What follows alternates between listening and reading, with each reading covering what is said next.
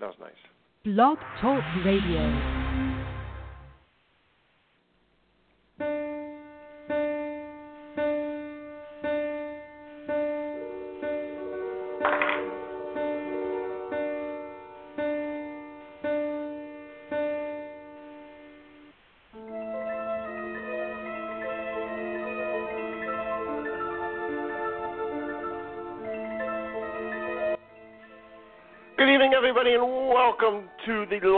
Episode of the year here from Beyond the Cover.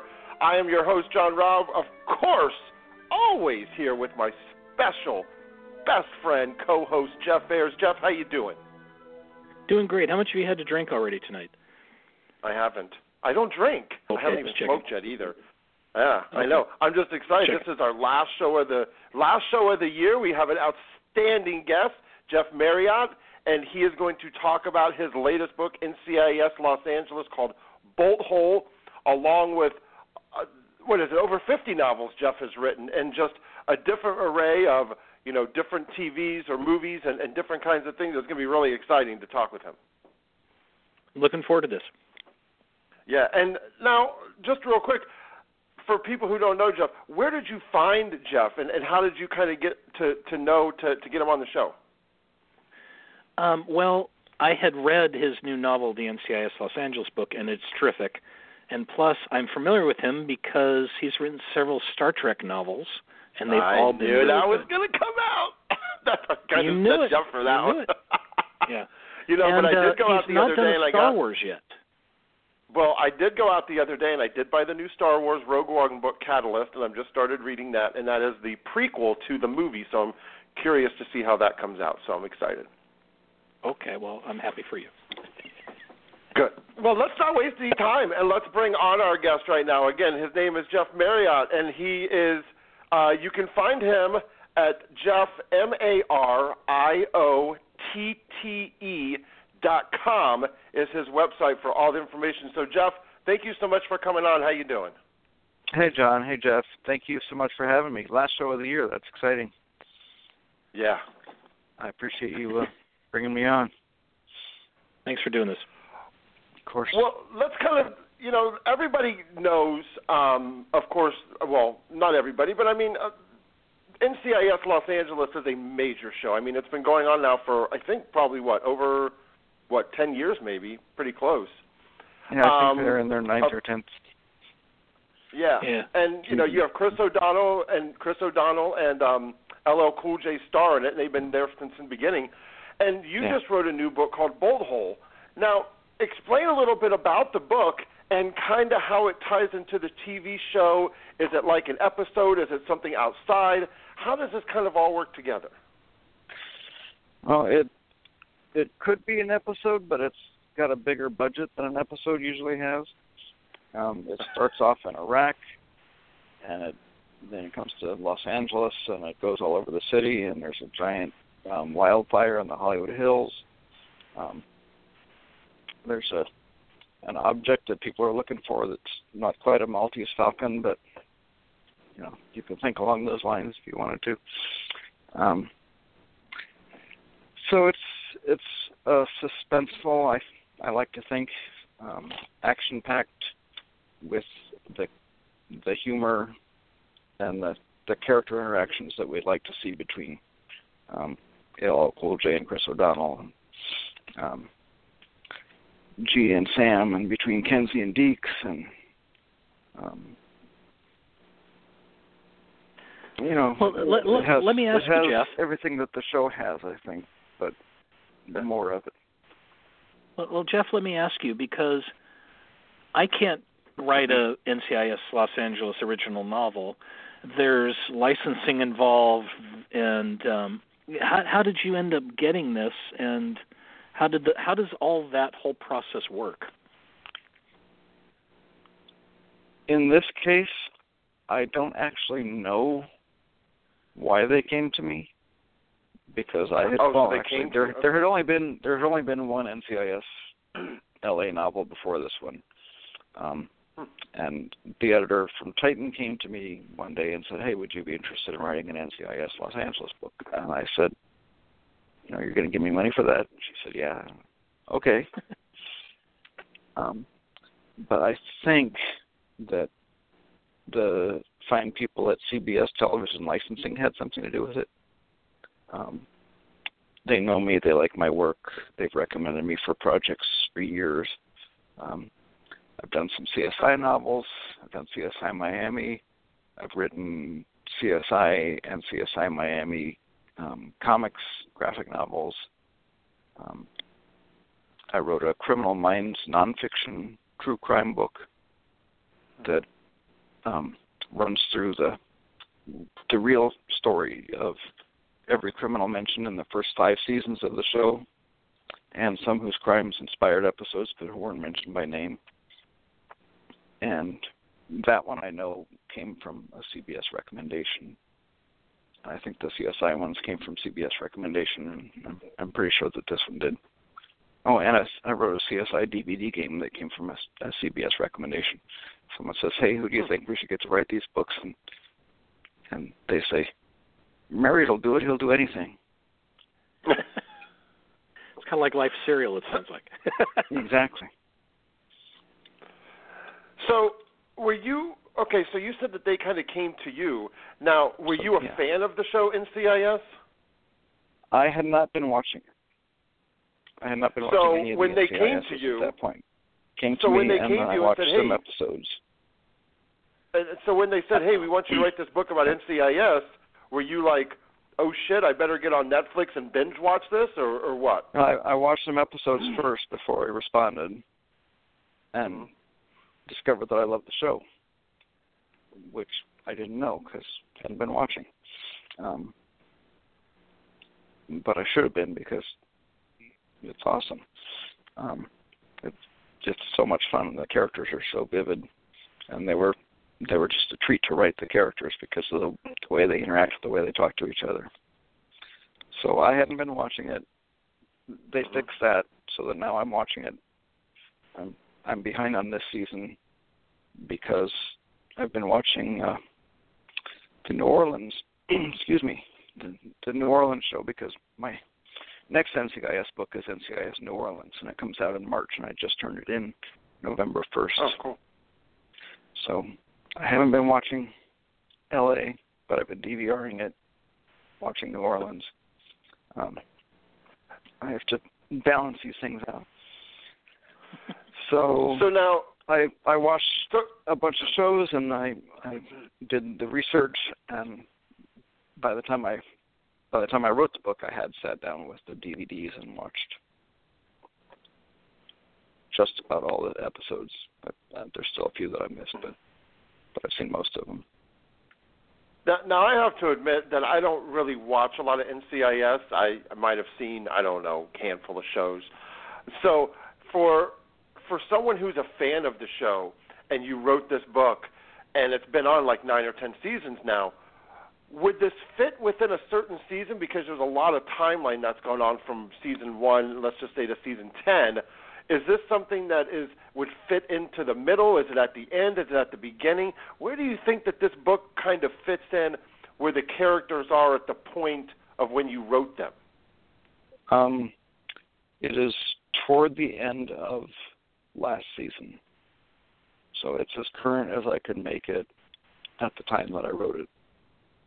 When you do a, a book based on an ongoing TV show, you're always going to be a little bit behind because there's the lag time between writing it and publishing it. Um, sometimes things happen in the series, things are revealed, maybe that you didn't know when you wrote the book, that make elements of the book seem obsolete or seem like you don't watch the show. Um, but in in the case of this one and the the New Orleans one, I did everything I could to make them as up to minute as possible, up to the point that I had to turn it into the to the publisher.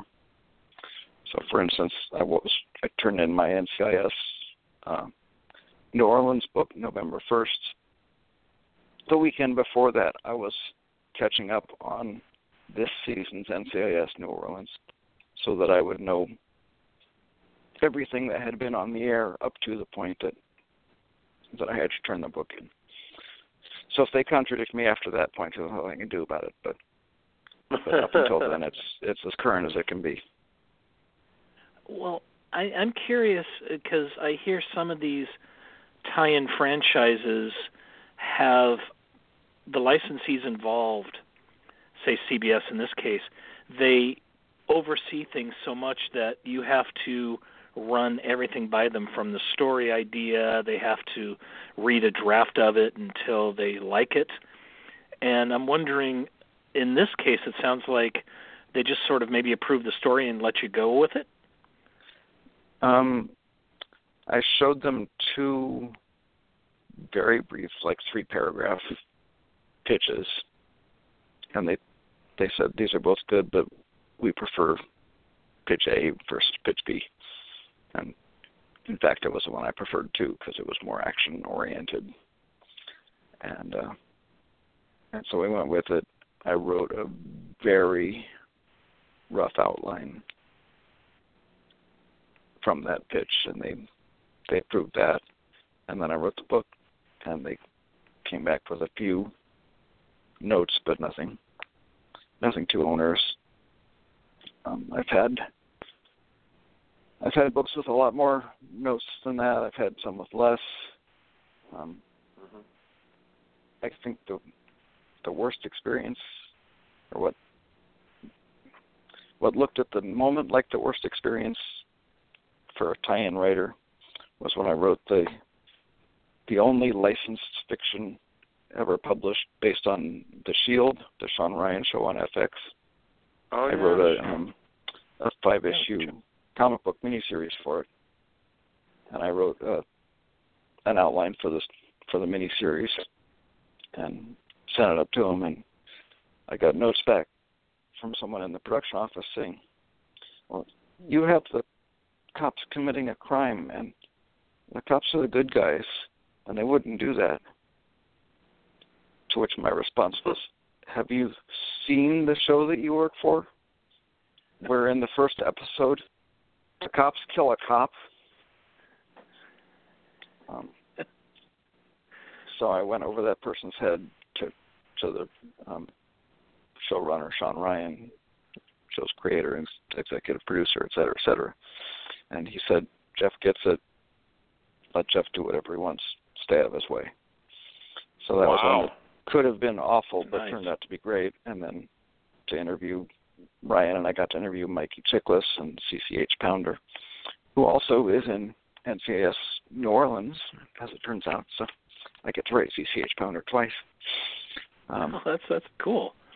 yeah, so that sometimes having that involvement of the people who are intimately involved with the show versus a licensing department at Fox or at CBS or whatever can be bad because they have very strong feelings about their property, and how it's portrayed, and you might not see it the same way, but but sometimes, as in that case, it's it's a plus. Right. Well, I, I pick up the novels that you write and others write based on shows and franchises I'm a fan of. So I'm curious, how do you get the voice of the character so right? You said yourself me, you that fan really is- uh, yeah. That really is the Oh, main the main element of craft, I guess, that I'm working toward. I mean, I'm I'm trying to get the prose to be acceptable and the, the pacing and the plot and all that stuff. But when I'm doing a tie-in, if I'm not hearing the voices characters in my head as I'm writing it or as I'm reading it, then I know I'm off, and I I go back to it and I go back to it and I watch some more episodes or whatever to to nail down those voices, and then I I can't explain the process by which it comes, but it seems to often come when I do a, a tie-in. It's, it's one of the things that I think I'm good at, and uh, I guess that's why people keep asking me to write tie-ins. I, I'm a fan, obviously. So yeah, cool. Oh, thank you. I appreciate that. Now, now there's something else that that you also do. People are going to notice because you have a uh, collaborative partner in some of the books you write. Can you talk a little bit about uh, that? Yeah, um, most recently, I've been writing with my wife, Marcy Rockwell, who is a fine author and poet in her own right. Um, we actually met through an organization called the International Association of Media Tie-in Writers. Um, oh. Because she had done some books based on the the Dungeons and Dragons um, Eberron world and some DDO online stuff, Dungeons and Dragons online. Um, so I was a member of IAMTW, International Association of Media Tie-in Writers, or IAM, IAMTW.org, if people want to look it up. Um, and I was, um, for the organization, I was maintaining the member database and all the member credits and everything.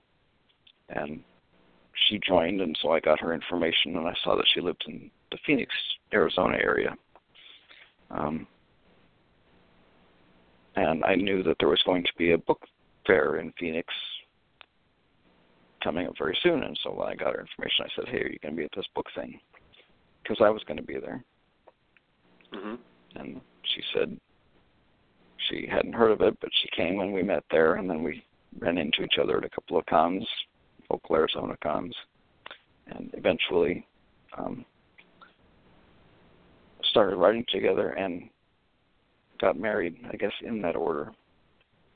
Um, our our first collaborative novel, Seven Psychos, came out from HarperCollins in March of this year, and we got married in April of this year.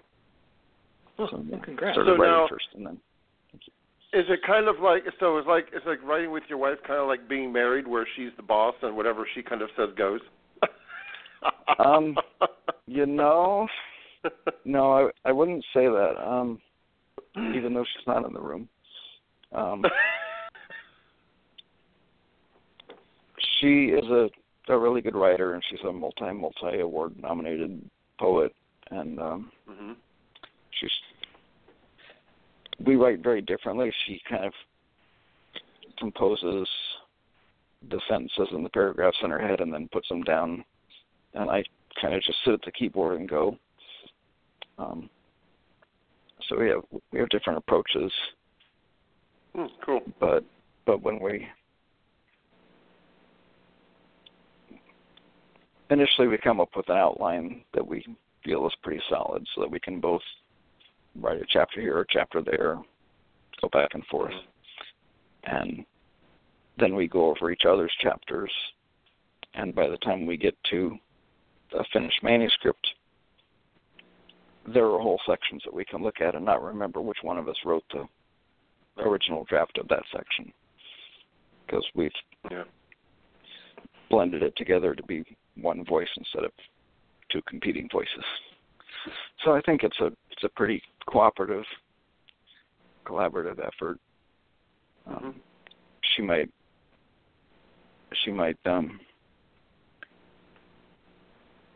bow to my expertise sometimes because I've written a lot more books than she has, and sometimes I'll bow to her craft because she put more thought into that sentence, into the the rhythm of that sentence or the the poetry of that sentence or whatever than I did.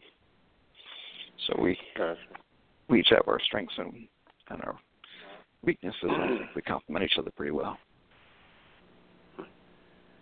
Well, um, when you're writing, do you prefer writing stories that you've created in your head that are original, or do you prefer doing the tie-ins?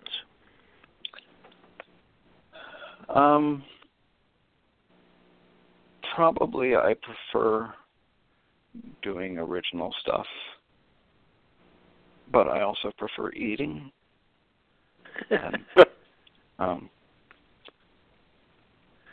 and therefore, if publishers want to pay me upfront to do tie-in work versus writing a whole novel and then trying to sell it and then often not being able to sell it or sell it to you know publish it through a small press that doesn't pay much of an advance or something. Um, I love writing original fiction, and I will always write original fiction. But um, the publishing market is hard these days. It's Yeah, it is. it's tough out there, and publishers are paying less and they're buying less, and um, the the mass market. I I have been a mass market writer most of my career, but the mass market is essentially going away and being replaced in some senses by ebooks that may or may not pay anything. Um, so, you know, and I, I realize that I'm making it sound like I'm only doing tie-in work for the money, which is not the case. I'm also doing it because, you know, somebody comes to me and says, "Hey, do you want to write Spider-Man or Conan or CSI?" You know, properties that I that I love. Um, or I get to I get to play in a really cool sandbox. You know, NCIS LA, great characters, um, action-packed situations. Uh, it's hard to turn down an offer to to write in a universe that's close to my heart. And Absolutely. when you when you put that, you know, Star Trek, you've done Star Trek. When uh,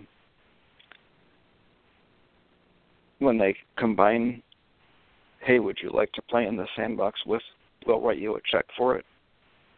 That's It's a that's hard to win-win. look away from. Yeah. yeah.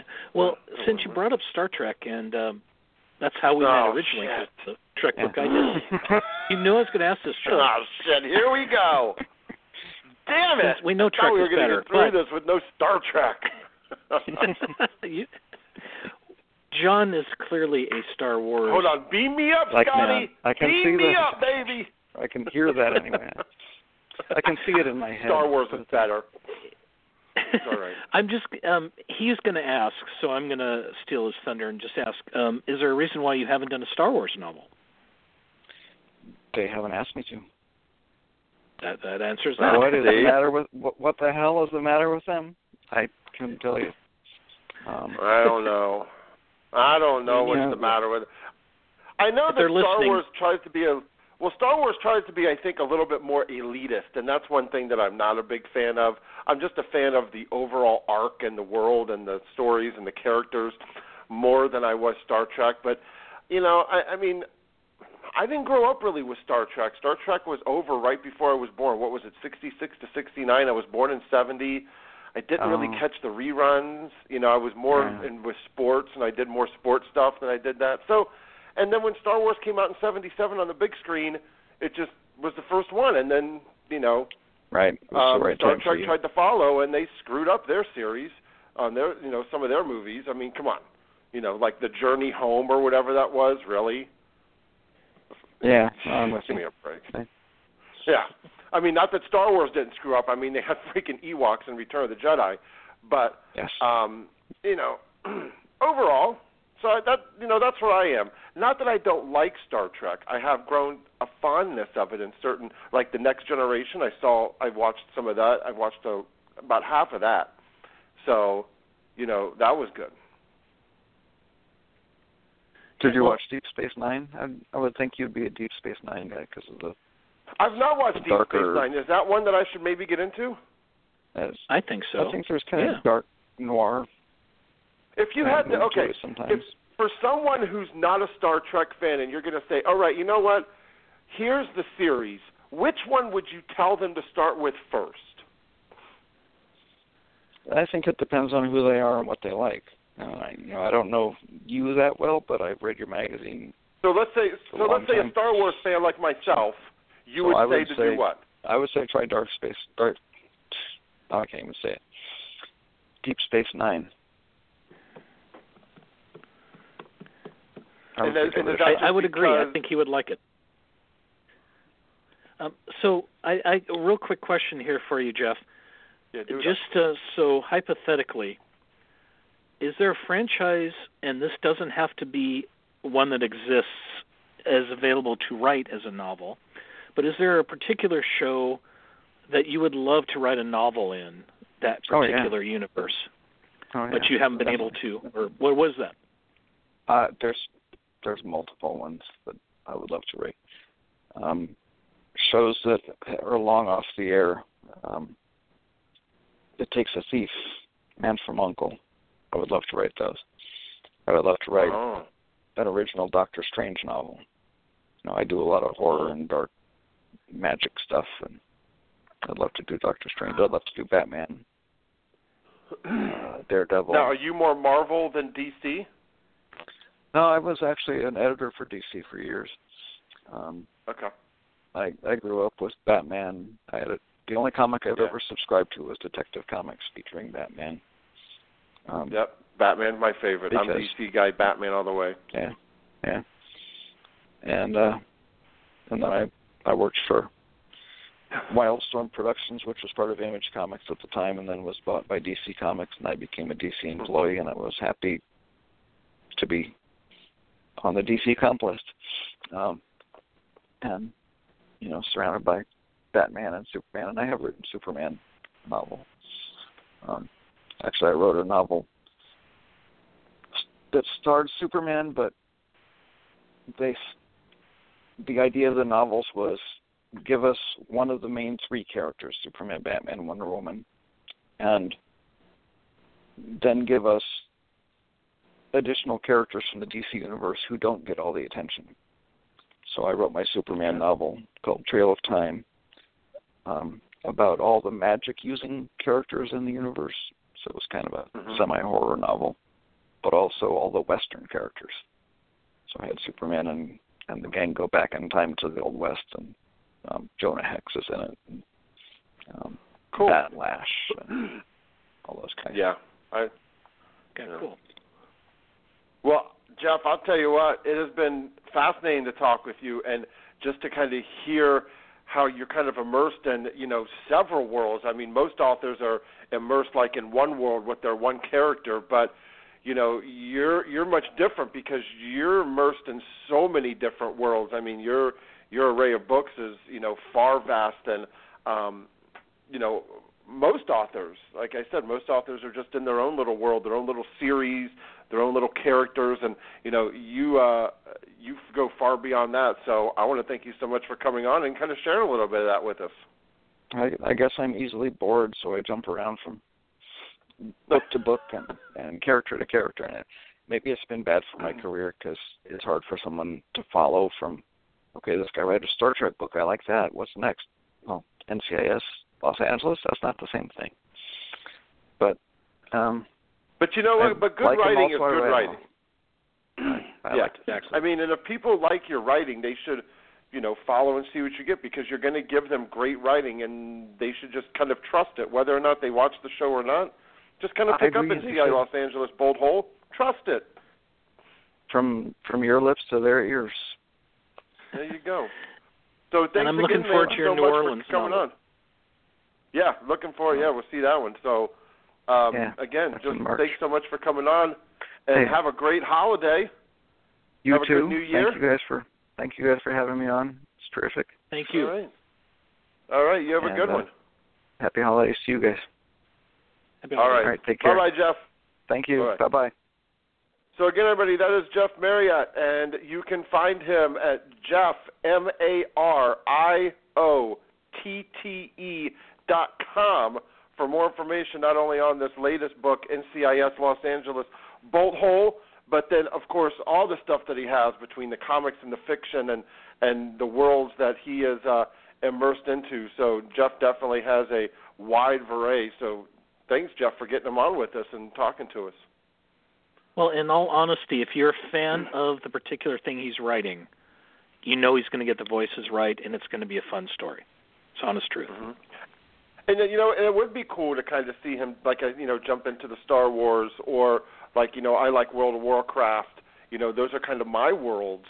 Um, you know, the one thing that that I've always wanted to see, and I'm just going to talk about this for for just a second, is there hasn't been a lot of okay books outside comic books. So like a Batman book. Now I know that there's a couple, and I've seen, and and uh, one of them got really crappy reviews, so I didn't spend the money to buy it. Um, and I, I, I You're talking about the name of novels? Yes, You're talking about novels based on- novels outside okay. of the comics. Yeah. Batman had Mhm. like one or two, but they don't have a lot of that. You know, there's not a lot of that out there. It's always comics, but why couldn't you do, you know, uh, a Batman, Spider-Man, Superman, just a regular book? Um, I know Pocket Books had the franchise for the Marvel for a while, and there were several novels, and some of them were pretty good. Fantastic Four, Spider Man. You know, there was even I think an Iron Man novel. Mhm. But yeah, they they don't seem to be doing that much. No, I mean they don't. It's like graphic. You know, everything is like a graphic novel, and I know that the art has something to do. But you know, when people and people laugh and they're like, "Oh, a comic book, that's not reading," and I'm like, "Are you serious?" I'm like, "Yeah, there's some great art, and it's not like full page worth of words." But don't tell me it's not reading, and don't tell me that it's not a story, because there's some fascinating stories. And if you just go to the movies, guess who's going to probably be number one when it comes out? Oh yeah, the next superhero movie. Um, you know, It's true. you know, Doctor Strange was absolutely fantastic. That movie was so much better than I had imagined it was going to be. It was really good. Uh, Yeah. So I mean, there's a lot of great things that that they could do. Um, I'm trying to find the name of that damn book, and I can't find the name of it. Uh, I don't know. I'll I'll look around, but um, so we were going to kind of, you know, we kind of talked about what we were going to do. Oh, Wayne of Gotham. Tracy Hickman wrote it. that was uh, that was one of the paperback books. Yeah. So that's the last one I kind of remember. Actually, that came out in 2012, and I haven't seen. Maybe, you know, maybe people who just maybe they don't want to see that kind of stuff. I don't know. I just think it would be kind of cool to kind of see that more. Um, oh, this is the one that I think it was. It was um, Batman Dead White that got really bad reviews on 2016. Ooh, ooh, don't want to, you know. Could be good, but maybe not. Or maybe there's more than I know of. Maybe there is more out there. I don't know. I'm looking around here now and I see more. So who knows? but Uh, I I We- do know I've seen them in the past. I don't know if they're writing them now, but um yeah, and some like I said, some of them I've enjoyed, and some others not so much. But it's fun. It, it's Yeah. nice. You like these You know- characters? Let me read about them. and when you buy a video game, the one thing that you notice too, if you actually watch, is guess what? There's a storyline that goes on with this. you know, even the Batman Arkham Asylum game um, that I think I know your son played one time Right. when I was out there, and I remember Mhm. there's a storyline. There, there's an actual storyline that goes on with it. I mean, it's not just about going through and getting to the end and winning. I mean, there's a storyline that you read with it that that goes on that you you know kind of immerse yourself into that. So I don't know. Yeah, and it's nice. Someone like Jeff good. had to write it too, which is kind of cool. Exactly. So we're going to kind of talk a little bit uh, here at our last show just about what books. Do you have like three? Because we're starting to put together our best of issue, and you know we have our Crimson Scribe? Award winner, which it's going hard, man. It's not easy picking these things. You know, we're going to get down to some, and then we're going to bring you in. We're going to have to bring you in. We're going to have to get on the phone. We're going to have to talk with you. We're going to have to.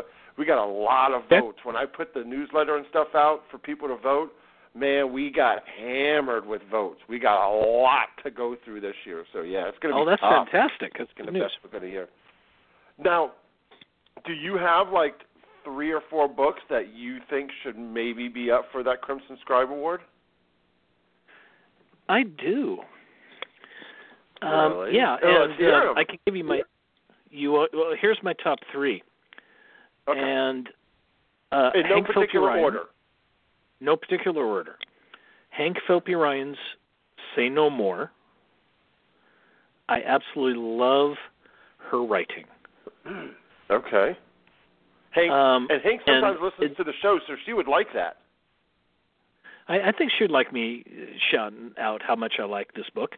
Um, yeah, because she's a she's a journalist and hmm she has to tell a story every day in her day job, and she knows how to tell a story. She really does, and the characters she writes about are terrific too.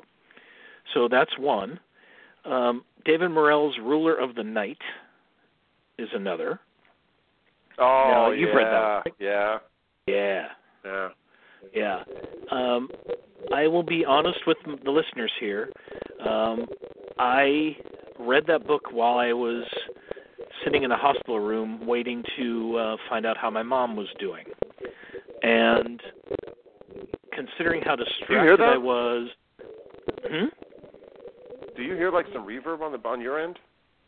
Oh, No, I don't, sorry. me. Okay, go Uh, ahead. Sorry. Well, anyway, c- considering how distracted I was and how worried I was and everything else, actually picking up a book and being able to read it and be transported to Victorian London, it was an amazing experience. It totally Made took me away from everything I was doing, and that's what a great book does. And this book did it. Yeah. Nice. David Morrell's amazing. Yeah, Oh, and yeah. Uh, my my third one is Steve Hamilton's Second Life of Nick Mason. I absolutely love that. book. We had Steve on earlier this year, Yep. and uh, yeah, it's it's just it's a really clever story idea with you know the man who's got a life sentence in prison and given an opportunity to walk out of there, and he's handed a phone, and uh, that's it. It's kind of cool, now, and I got- I'm looking forward to more in that series. What are yours? now, I got a couple here. Um, and it's what and again and and this just kind of came out because I kind of and, uh it's just kind of maybe maybe in the order of how I read it, but and and I told him that I feel sorry for his cover, but the book was great, and that was Jeffrey Deaver's The Steel Kiss. that was a great book. Terrible cover. You're absolutely right. Terrible. He's not going to win for cover of the year. Let's put it that way. But book Oh of my the God. year, that's what matters. It's not only remember. Don't judge a book by its cover. Um, judge it by what's inside. Yes. Another one I'm going to give you, which, you know, I mean, she's not a household name because I don't hear a lot of people talk about her. But she did write, and, and I don't even think I've ever heard you talk about her. But she did write a fantastic book again that came out earlier this year, and it was called The Passenger by Lisa Lutz. Interesting. Yeah. I thought that was a really good book. I thought that was a really good book. Um and we've gotten some votes for that one too. So I'm giving you some of the well, uh What a, The- you know, well, I mean, we, there's- we there's could a lot ask more in it. about what just- you think of the ending, but anyway, I'm digressing. Go. Yeah.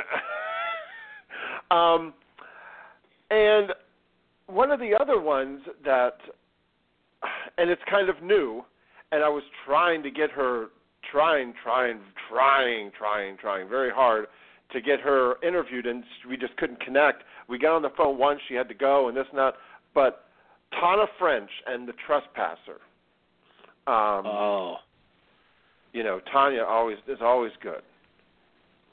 absolutely. And yeah, and that's and that's another one. And the, you know, she's she's not from the United States, so I don't know how well people in the United States know her. I you know, I don't know I always it's very difficult to gauge for me when I'm thinking about like okay, like I know Karin Slaughter's big over here and she's good in Europe.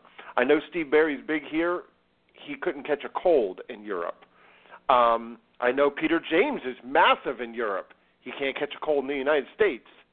Um, Mhm. So I don't know how big Tanya is over here in the United States. I know she's big in Europe, but I'm not sure how big she is here. I mean, do you have any idea? Well, I do know that um she has some diehard fans who tell me, "Hey, she's got a new book," and they just love her stuff. Yeah. yeah. But the reason So, kind of now the kind of the the reason why I kind of picked and these are just three of mine and again I'm really only one vote. I mean people might think, "Oh, well, you know, you're going to give stuff away." No, I'm really only like one vote. I mean, it doesn't we don't sit down and just say, "Oh, this is the way it is," and I'm just going to pick and we just do No, no, no. Yeah, I Um, get one vote too. That's but- how it works. Yeah, I mean, that's just kind of what we have. So, you know, Democracy. Deaver, yeah, you know, Deaver's Lincoln Rhyme. So it was kind of a series, and that you're going to be like, wow, John went with a series. Um, but there's something about when Jeffrey writes that just it's like you know, and your three are, are up there in there too. I mean, you can't say anything bad about you know David or or Steve or the you know anybody. But I've tried to go a little bit outside of the norm too. I think with Tanya and Lisa, which was a little bit outside of the normal cookie cutter suspense. I mean, I've gotten a little tired really of the suspense thriller. That's why I've kind of jumped into the Star Wars. Got to kind of cleanse myself a little bit because, I mean, how many times you know you review what? How many books a year? A hundred? At least, yeah. So, I mean, I read about many 200 a year. 100 Yeah. So how many? How many? um, uh, uh, You know, out of out of those 200 books that you do, how many of them do you think are just like, wow, it's kind of like the same story, different characters, kind of the same story. You know what I mean? Oh yeah, no, you absolutely get that. Is it like and 80%, how many times can I use the same words to 90%? describe them? Yeah, it's well, like I wouldn't say it's that much, but boy, But when, Um, but you know it. tough. But you know when you get that one book and you're like, holy shit, I found the one that just took me out. Like when you said with like Matthew O'Reilly and his action scenes and Hmm. you know different authors like that. You find that thing you're like, "Oh my god, I found I found the outside the box guy. I found the outside the box book." You know what I mean? You just know it when you see Yep. it. And and people might complain and say, "Oh, well, Jeffrey Deaver's not outside the box," but you got to read this one, and you might change your mind about the characters on this one. So, that's what yeah, I say about that. I, I, like that. That's a nice way of putting it. Yeah. Um, you know, it's kind of the same thing. You know, Ruler of the Night with David Morrell is the third of his uh, unplanned trilogy. I guess you want to say. I don't think we talked with David. I don't. He didn't plan to do three of these. Um, he just couldn't get out of the world. He just couldn't leave. He couldn't leave until till the till the stories was were, were told. And if you guys have not read Murder as a Fine Art, um, oh shit. Then the Rule of the Night was the third one. What was the second one? Uh, Murder as a, Inspector oh, you got to remember Dead. the second one. Inspector Thank of you. the Dead. Yeah, yeah, yeah. So, uh, you know, you get books right. So, you read this trilogy, Murder as a Fine Art, Inspector of the Dead, and Ruler of the Night, and you'll be like, David should write more, you know, Thomas De Quincey books, but this is it. This is all you're going to get.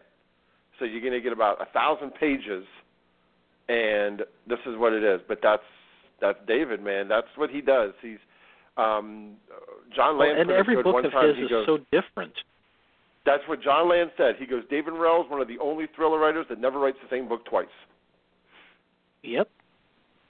And Never just, the same book twice. it's amazing. yeah. I mean, creator of Rambo. Can't say much bad about that. so, but that's kind of where we're at now, and we're going to have that. There's going to be like a special double issue. We were going to try to put out a November one and then a December one, but what we decided to do was we just said screw it, and we're just going to put like instead of you know the normal 90 pages, it's going to be like 160 pages of just everything into this thing. Um, so you're going to have the best of. You're going to. I mean, we got interviews in there from. God, who do I got all in there? I mean, I got Peter James in there. I got Marcia Clark in there.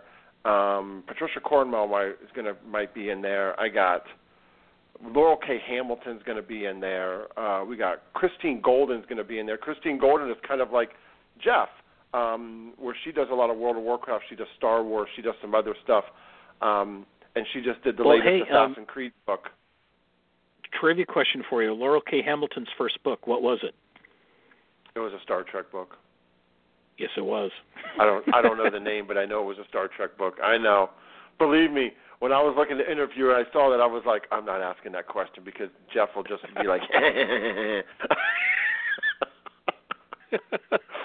yeah, yeah. It was I funny know, when I interviewed know. her for my book. She was like, "You only want to know about my Star Trek book?" it's like, yeah, You're like, that's all I want to write. that, that's Yeah, that's so- what I'm that's what I'm talking to you about. Yeah. hmm So yeah, so I mean, we have, I mean, we got some massive, massive interview authors in there, and uh, then we're gonna have our you know, best of issue included in there too. So you're going to see a bunch of bunch of stuff going in this issue. This is probably going to be the largest issue we've ever created um, in like the last in this what seven eight years we've been doing this. Shit, this will be probably our largest issue ever. That's great. And Yeah, I might and have a short story in there. Yeah, you might. We're trying to see. I Mhm. don't know. We got to get with the. You're going to have to email the creative director and ask her. I'll do that. Yeah, I would ask her, but it's more fun if you do it. I will ask. yeah. So, um, but you know, Christmas is coming up. The, do you have the one? The, you know, do you have the one thing that that that you're looking to get for Christmas? Is there like a game? Is there is there you know I was going to say a book, but I can't imagine anybody buying you a book. Um, is is there anything that you're kind of like looking you know looking to get? Um, you know, honestly, no. Um, No. It's, I'm just looking forward to some nice quiet time with the family. Yeah. That's it. You guys going to stay home? It's gonna stay home. Um, gonna light up the tree and just sit and enjoy. Nice. Do you have a lot of people come over, or is it just kind of you guys just you guys just together? Uh, immediate family and a couple friends. But yeah, it's Oh, it's cool. it's somewhat intimate, which is nice. that's cool. And I have to Yeah, tell you, just same thing. seeing Christmas lights and stuff, it just just makes my heart melt. I love it. Hmm. Yeah. Well, and It's- it's I, this I'll ask you that same question. You know what I'm looking for? You know, I kind of look forward to the same thing, the quietness and the family time and the food. I love the food. Um, but the one thing that I kind of asked for, I said, hey, you know what, kids, why don't you do us a favor? Why don't you take the the cat and the dog and yourselves and get the hell out of here for a weekend, and give give and give give the wife and I a weekend of nothing but just us, and that's and that's our present. so we'll see if my wish comes true. but that's okay. well, Um, yeah, you know, we cool. got- we got a Well, grandkid let- coming, so yeah, yeah, that's going to be awesome. Congrats there. yeah. So we got a grandkid coming, so a lot of the stuff will be, you know, for the grandkid. But it comes fast, doesn't it? Another one here. I mean, all of a sudden you sit there and you're like, shit. Here comes another Christmas. It's like I just thought I just had a Christmas. I thought wasn't wasn't it just 90 degrees in summertime, and now all of a sudden it's dark at 5:15? Wow, that, um, Crazy. yeah, it's actually darker earlier where I am. So, but yes, Yeah, you're like right before five, aren't you? pretty much. Yeah, you go to work in the dark, you come home in the dark. Yeah, I get to work and it's and it starts getting light like about 6:30 and then um yeah, 5:10 it's it's that's it. It's done. It's pitch black. Yeah, it always feels so much But later than it bit- actually is. Yeah, but you're more north than me. But in the summertime, you guys like have the sun till like midnight. That's not true. Oh, That'd be nice, 11, but no. Yeah. no, but that's cool. Um, so I here's a Star Wars question for you, since this is the last episode of the year. Why is it that this new Star Wars movie that's coming out next month is not generating the level of excitement that it should be? I Oh, offered to get advance tickets for friends and family, and like, eh, I don't know. You know why? I'll tell you why. It's very easy. There's no Luke, What? there's no Leia, there's no Han, there's no Chewbacca, there's no R2D2 or or C maybe there is or C3PO. But there's not going to be the Force. It's going to be characters. The problem is is it's characters on here nobody knows. So everybody's kind of like, "Eh, you know, it's cool, I guess, whatever." But it's characters that no one knows. And so therefore they're like, "Eh, okay." But I'm actually quite refreshed that there is no Luke, there's no Han, there's no Leia, there's no Chewbacca, there's no Yoda. You know, there's none of that. I mean, you're going to see Darth Vader for a little bit, but I don't know for how long. I don't know if the Emperor's going to show up or for how long. Um, but people have to remember that there's a whole other world besides Luke and the Jedi and Han and Chewbacca and Jabba the Hutt and Boba Fett. There's a whole other world. And I think that that one line in Star Wars when she says, when that lady sits there and says, "Hey, you know, a lot of people died to bring us this information." Don't you want to see that story? Don't you want to see how that happened? Because you're talking what a couple weeks, maybe a month before, at the most, before Luke. I mean, Luke's already around before they blow up the Death Star. Yeah. I mean, Obi Wan Kenobi's alive. Yeah, that's uh, well, yeah, it's true because it'll You all know? take place around that same time frame. You know, so you might hear snippets of people talking about these people of this and that. You might not actually see them, but isn't that a cool story to just kind of see, you know, how these things kind of take place, how they're able to get these plans to get to the Death Star, to blow this thing up, and to do that stuff. See, I think that that's fascinating. I don't always need to see Luke and Leia and that because there's so much more to the world. You know, Well, there's see, so and much I more to. Kinda, I have to disagree because as a prequel, I already know the outcome. So yeah, it's new characters and everything. Sure, but you knew the outcome of Phantom Menace all the way through Revenge of the Sith. You knew he, you knew Luke and Leia were were the were the were the kids. You knew he turned into Vader. right. You knew Palpatine But- was was the Emperor. But yeah, but let's But talk about movies that were actually good. Oh shit! Don't get me started. Put it this way, I'm going to say this. Now you got to, and, and I'll be honest. If Jar Jar Binks was never in any of them, what would you think of the movies? Just the stories alone, without him. Um, if you took him out of the first movie, I would say there were some great set pieces in it that were fun, but it was hard to believe. The second one had the romance so much that it was kind of sickening. Right, And the but third it had movie to was- be. It, it, was poorly acted. And then the third one, I really liked it until the absolute mm. end. Well, yeah, Vader, Vader's first words were kind of like, "No," you know. I get that. Okay, Exactly. I get that was that But- ruined but- the whole thing for but me. But the movie itself, I mean, dude, you see him going into the Jedi Tower and killing little kids. I mean, you see his ruthlessness starting in that point. You see the whole lead up to that point. I'm, I mean, you know, people can say, "Oh, the Phantom Menace," and they always just say, "Oh, Jar Jar Binks," but the story was still cool. I do wish Darth Maul was a little bit more involved. Got it? I mean, I do. that would but that would have been I think- fantastic. Yeah, but I think that what Lucas and them was trying to do was to just basically show the you know they just wanted to just I mean this was Vader's story is what it was. This was all about Vader and his story of how he became. That's all this was, and kind of the setup into the Senate and the Republic and the split into the Empire. But dude, come on! In the second one, you saw Boba Fett you saw that you you know you you hear the music you see the end when he's looking at his clone army and you see the and you see the ships and you see the stuff and you're like oh my god i mean attack of the clones was fascinating because i mean at the end of that movie dude you're like holy shit there's the empire. You're hearing the music.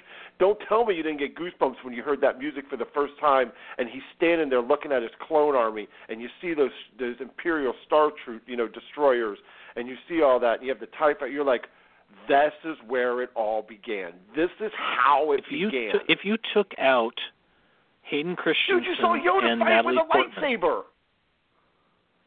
you took but those two out, had- the movie would have been fun. But you had to have that in there because you had to. He had to. It, it was the reason of how his mind got totally fractured, of how he was able to go to the dark side so easily because of his love to thinking that he could resurrect, and he was kind of you know warped into that. But there had to have been a reason why. I mean, there you know there really that's what that was the poor part of Return of the Jedi.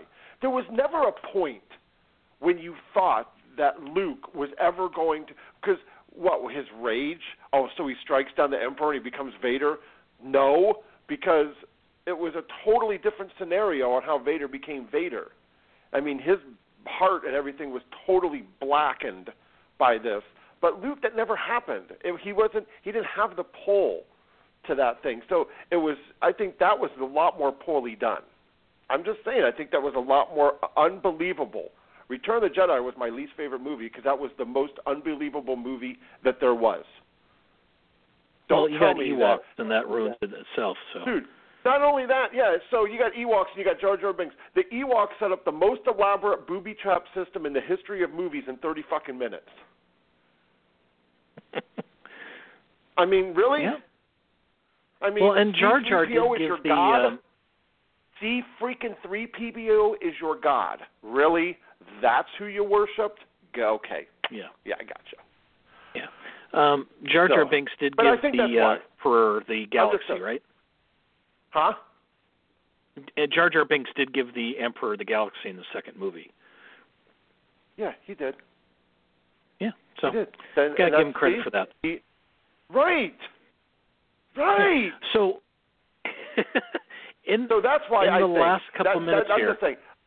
Yeah, I think, but I'm, but you, but to answer your question again, I think that's why because there is none of those characters that everybody knows in the first in, in the seven movies, basically the seven movies. So I think that's probably why there's not as much buzz because they don't know anybody. No one knows any of these characters. I, I just hope it's a great story. I really do. I think I'm it's gonna looking be forward to seeing it. I, I hope it is.